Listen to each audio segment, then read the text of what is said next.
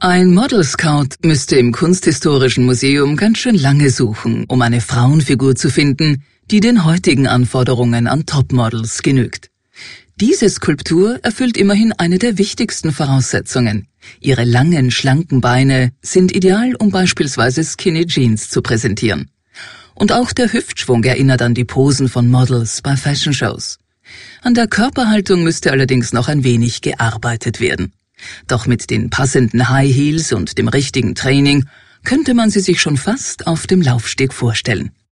Aber ist hier überhaupt eine Frau dargestellt?